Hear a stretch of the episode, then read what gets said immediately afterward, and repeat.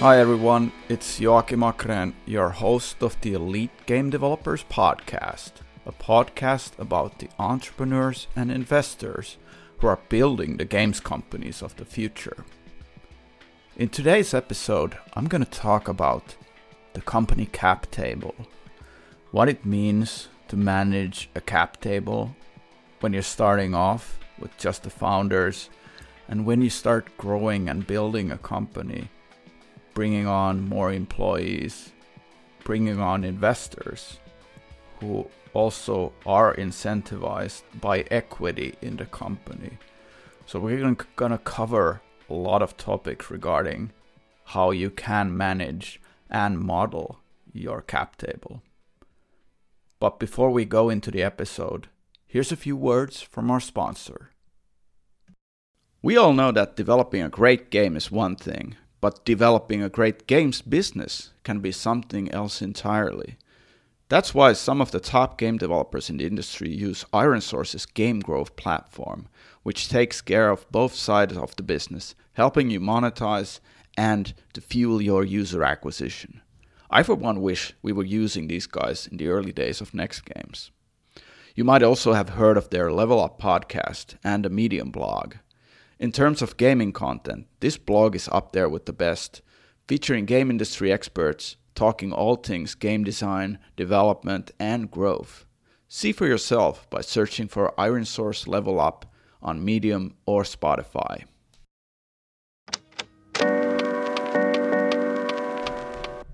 Hey, game developer! Are you looking for great new authentic video creatives? Try something totally new with influencer generated content IGC by Opera Event. Influencers and actors will make specific creative content for your games.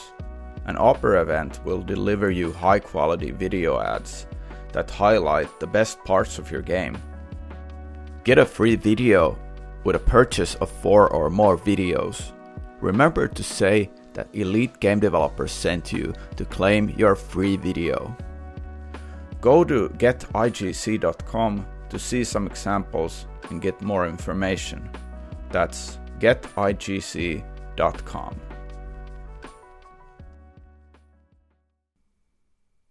I've gotten a lot of experiences over the years for thinking about how an entrepreneur should approach their cap table, how they should manage the structure and what are the expectations and how you can model things as as the company starts growing. So as many of you know, I've started two gaming companies in my career.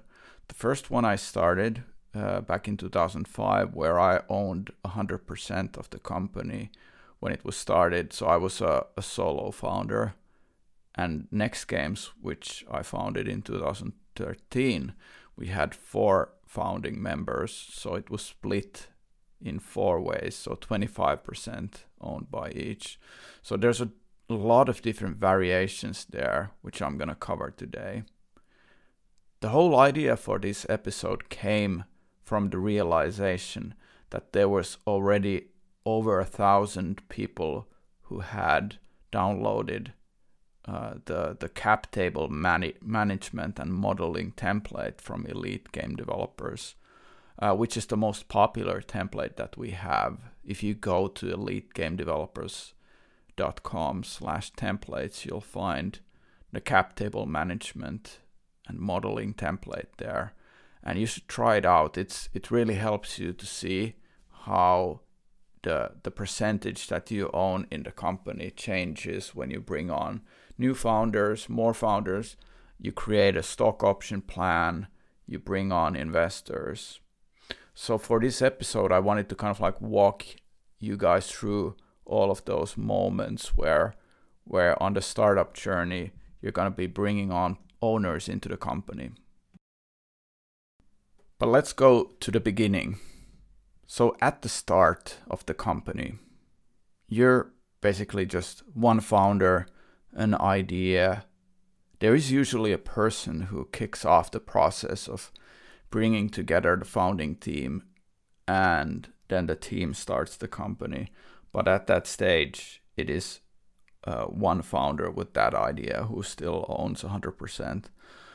But then, then when they start building off a team who will sort of like come together, uh, there's going to be a group of people, and the thought process will change a lot there, where this group of people become co-founders, and at that stage, it's still 100% owned by the founders. It's not one person anymore, but there are there's a group of people who are founding this company and they own 100% of the company.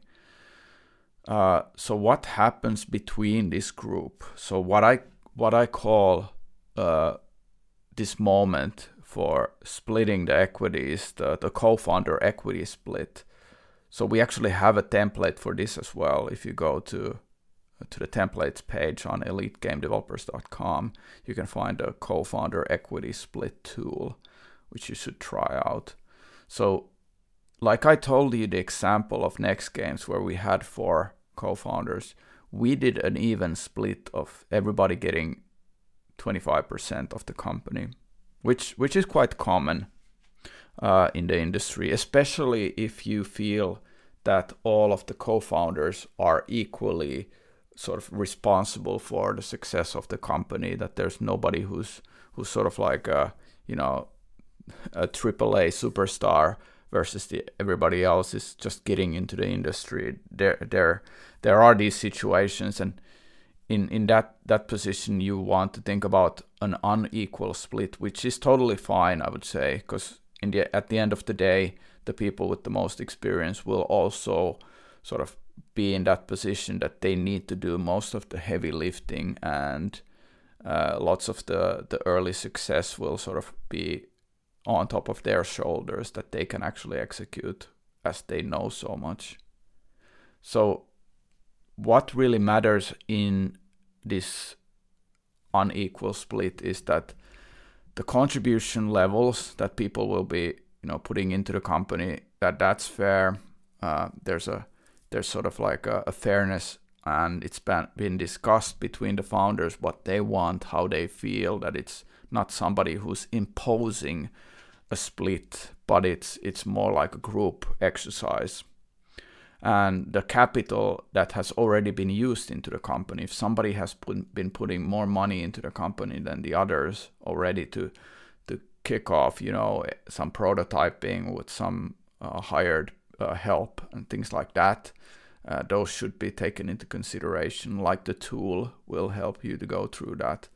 And I feel that the the CEO should always have a bigger stake in the company. Uh, in hindsight, that that's how how I feel from my experience because it will be the role of you know the most burden uh, at any stage in the company's life cycle. Even though you'd have a successful game, it's still gonna be like so much work for the CEO to take that uh, successful game and grow it to to something amazing and your like I was talking about the experience that is something that really matters in the co-founder split. So I've I've recently seen a few cases where there were like four or five co-founders where the split could go like 35% to the CEO, then you have two people who are sort of very experienced, they get 25 and 25% and then they have perhaps a, a, creative person who doesn't have as much experience and they give 15% to that person. Or maybe they joined like six months later when the company was sort of like being worked on already and they have a lot of prototypes going whatnot and they're still bringing in founders. So they could still do like give out 3% 2% to, to founders who are joining at the very late stage although 2% for a co-founder is not something I would recommend. I wouldn't go below 5%. Uh, and if you fundraised already, then you can think about like the dilution already. So then it could be fine to give like 3% to somebody, but 2 is like I don't really feel comfortable seeing 2% for a co-founder. They're not a co-founder anymore in that case. So some things to, to consider here that I would want to highlight is like if you're a co-founder or you're going into a startup as a co-founder or you would do it in the future like you should think for yourself like what do you think you deserve is also important. Like what is the opportunity there versus what you know what you're capable of and what you're like gonna be you know happy with for the next five years the next 10 years the next 15 years because it, it could be a, a long long process to get to success and perhaps to, to get to turn the next page in your career.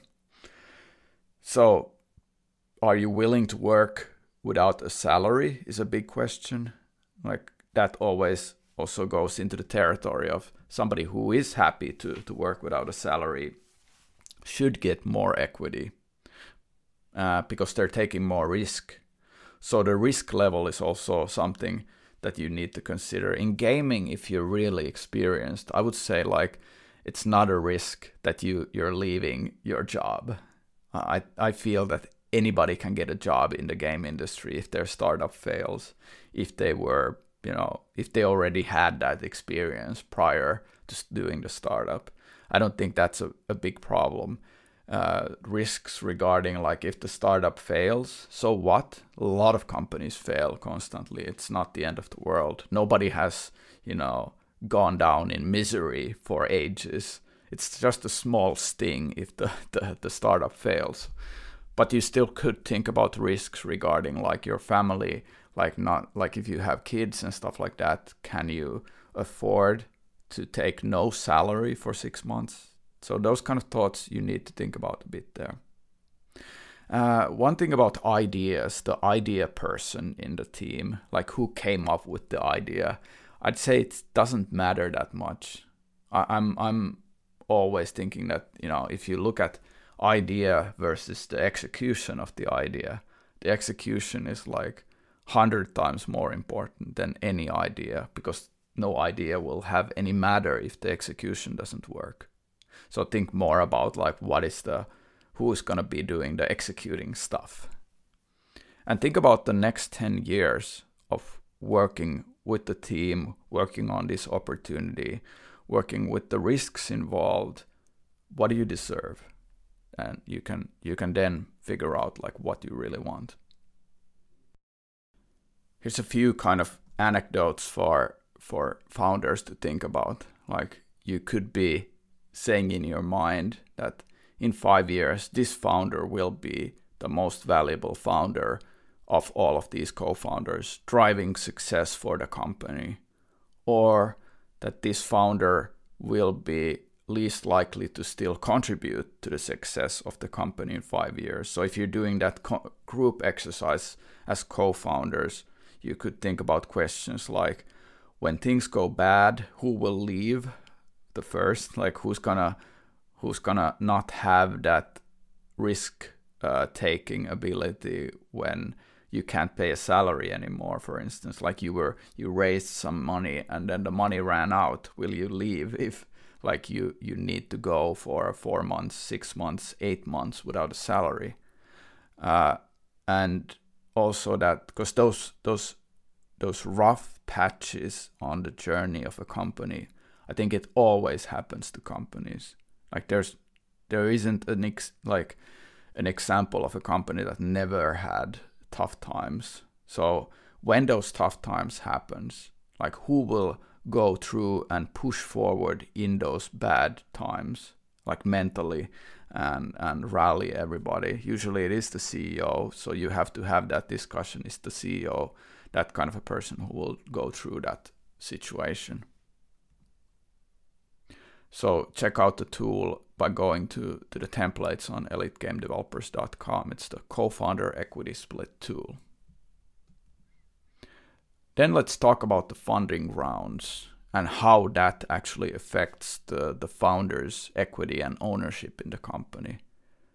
And like how will things change as the, the investors are coming on board. So think let's go back to this example of 25% for four co-founders.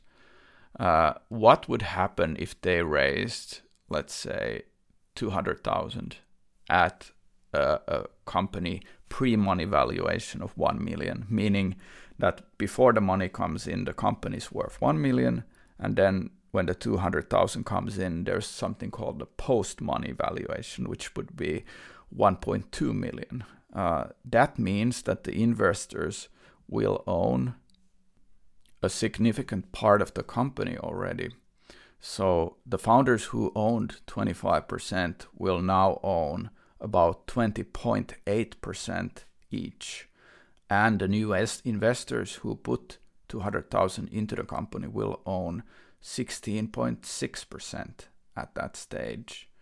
So there are new shares being created, uh, and those shares, the owners, the investors will own uh, a total amount which will go to 16.6%. So this is the first stage where you already start seeing that investors are starting to own part of the company.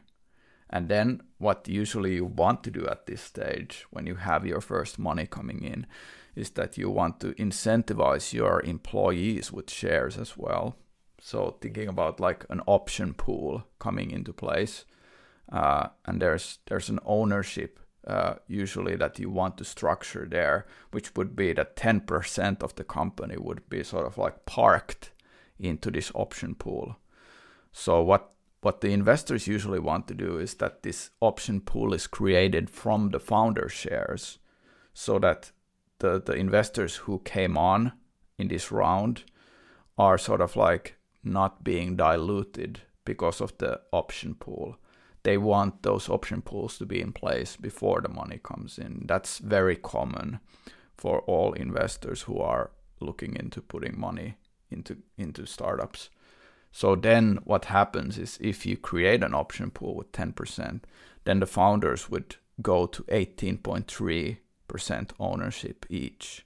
So now you could think about like, hey, just raising 200,000 uh, from investors and creating that option pool, what happens is that the company actually goes into a mode of the founders owning uh, 6.6% less than they owned before the funding round. So this is a consideration that I think is really key here for a lot of gaming studios who are who are at that stage that it's just the founders if they have structured the founder team in a way that they could start prototyping, maybe part time, maybe take off like from work to do this for a while. Just, you know, run prototypes, play games, figure out ideas that would be really interesting to start executing on. And don't raise cash before you have evidence that things are working. Like then you could skip raising 200,000 and immediately go to 1 million but 1 million usually like raising 1 million without numbers and having you know all the details in place about like how this will how the game will start scaling with user acquisition is really hard. I i pretty much don't see it. If it's not a you know this kind of like triple a team that i've been talking about on my newsletter uh, so if it is like a, a pretty like average gaming team like really like professional and they know what they're doing. But do you really want to do that dilution of going from 25% ownership to 18.3 when you don't yet have evidence because you're going to be needing to raise more and more later on and suddenly you own like 10% of the company. To really get a sense of what all of those funding rounds, like if you raise 200,000 now, then you raise 1.5 million like a year later, and then 5 million a year later. The best advice from me would be to, to get that cap table modeling tool from elitegamedevelopers.com from the templates page and start playing around with it because it will show you how good it actually is to skip like a funding round or take as as little amount of cash as possible. I've talked about this on the the the angel investor episode in December of 2020 where I'm thinking about the model of like which is very popular in Silicon Valley now for tech startups is that you raise in tranches that you don't immediately give up 20% of the company but rather like give up 7% of a company to angels and raise as little as possible to get going uh, for like 8 to 9 months for prototyping. And then you can show evidence and you can skip taking that big lump sum of money for a 20% dilution too early. Like, of course, I'm I'm thinking about like investing as well, and I really love to see companies going into the to the investment path, but I really hate seeing when the founders don't own more than 5% of their company anymore when they're doing an exit uh, later in their career. Uh, it's it's just like were, were all of those funding rounds really necessary? Like if not, like how do you kind of like work backwards from there to figure out how do you create evidence, how do you create traction and product market fit and retention numbers, and you start doing user acquisition that scales. Uh, what are the funding mechanisms that you can get to those points where you don't really necessarily need investor money? Uh, if you if you want to kick off another game team, if you want to hire people, then for sure think about fundraising. But as the at the early stages, can you just bootstrap the founding team to a certain point where you have the numbers? I'll highlight a few important things here that are also related to the fundraising moments. So I, I think like if you go and raise early round of 200,000 or half a million or a million. Uh, try to make those funds matter a lot so that the runway actually lasts. What do you need to actually like build the product that you want to build early on? Uh, I recently had uh, Xu from uh, Lucky Cat talking about his early like success in gaming and their company is like I think it's almost 20 people, and it's a bootstrapped company where the founders own and the, the staff own 100% of the company. So they started doing like small games and gradually going towards more harder games, and then they they went into mid-core, but they decided to scale down mid-core and go back to hyper casual because it was just you know too capital intensive, too much unknowns, uncertainties. How do you get like shorter like pay like phases of uncertainty where you have points where you know what's going on. So I think one of those ways that how how you actually can bootstrap is just start making smaller games as your first games. Don't immediately go after an empires and puzzles kind of game. That's what I would I would definitely not want to do in my career in the future. As an investor, I also look at it as a bigger risk because like of course it's a big opportunity to make a game that will succeed if everything goes right but i also feel that if it doesn't it's it's a path that the founders might end up raising a lot of money again and the success might still not be there and suddenly the founders own 5% of the company. So the the second point that i want to do is this dilution optimization. Uh, play around with the tool that I have on the templates page in elitegamedevelopers.com to think about like could you actually bootstrap for a while before you raise money when you have some prototypes maybe you just take a few angels on board uh, and figure things out in in a much sort of like de-risking manner de-risking the dilution i mean and then one final thing regarding like the cap table that I've I've seen before companies that you know built up a big organization. They were building a big game. Uh, there are these moments when the cap table looks really bad that the founders only own like 20% of the cap table anymore.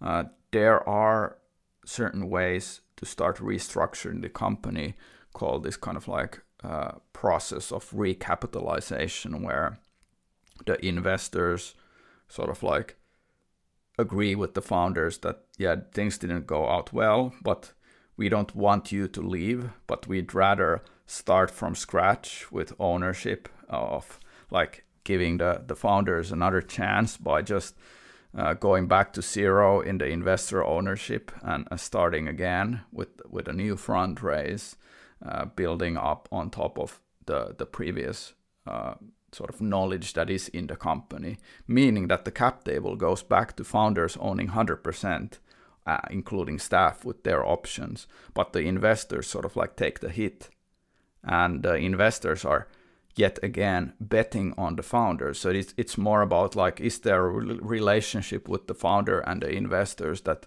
the investors believe in the founders' capabilities that they're constantly learning. They took a risky bet which didn't work, but hey, I'm gonna bet on your next thing as well.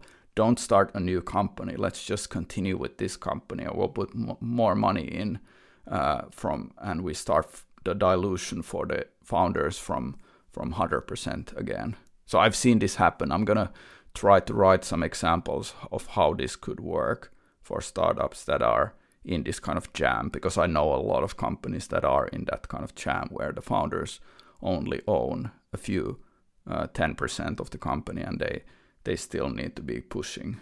So to end up this episode I I want to point out the URLs again. So the co-founder equity split tool is under elitegamedevelopers.com slash co-founder and the cap table modeling tool is under elitegamedevelopers.com slash cap table. And if you ever have questions regarding the cap table, you can always ping me on on LinkedIn. I'm I'm happy to to give my advice on tricky situations. All right, this was uh, this kind of like different kind of episode. Uh, I hope you like this kind of like going through a process that I've gone through where I've noticed stuff. I'm going to be doing these more of these. So send me feedback. I'm happy to hear every kind of feedback that you can give me. And we're going to have an, another interesting guest next week on the podcast. So stay tuned for that one and do subscribe to our uh, weekly newsletter at elitegamedevelopers.com. See you next week. Bye bye.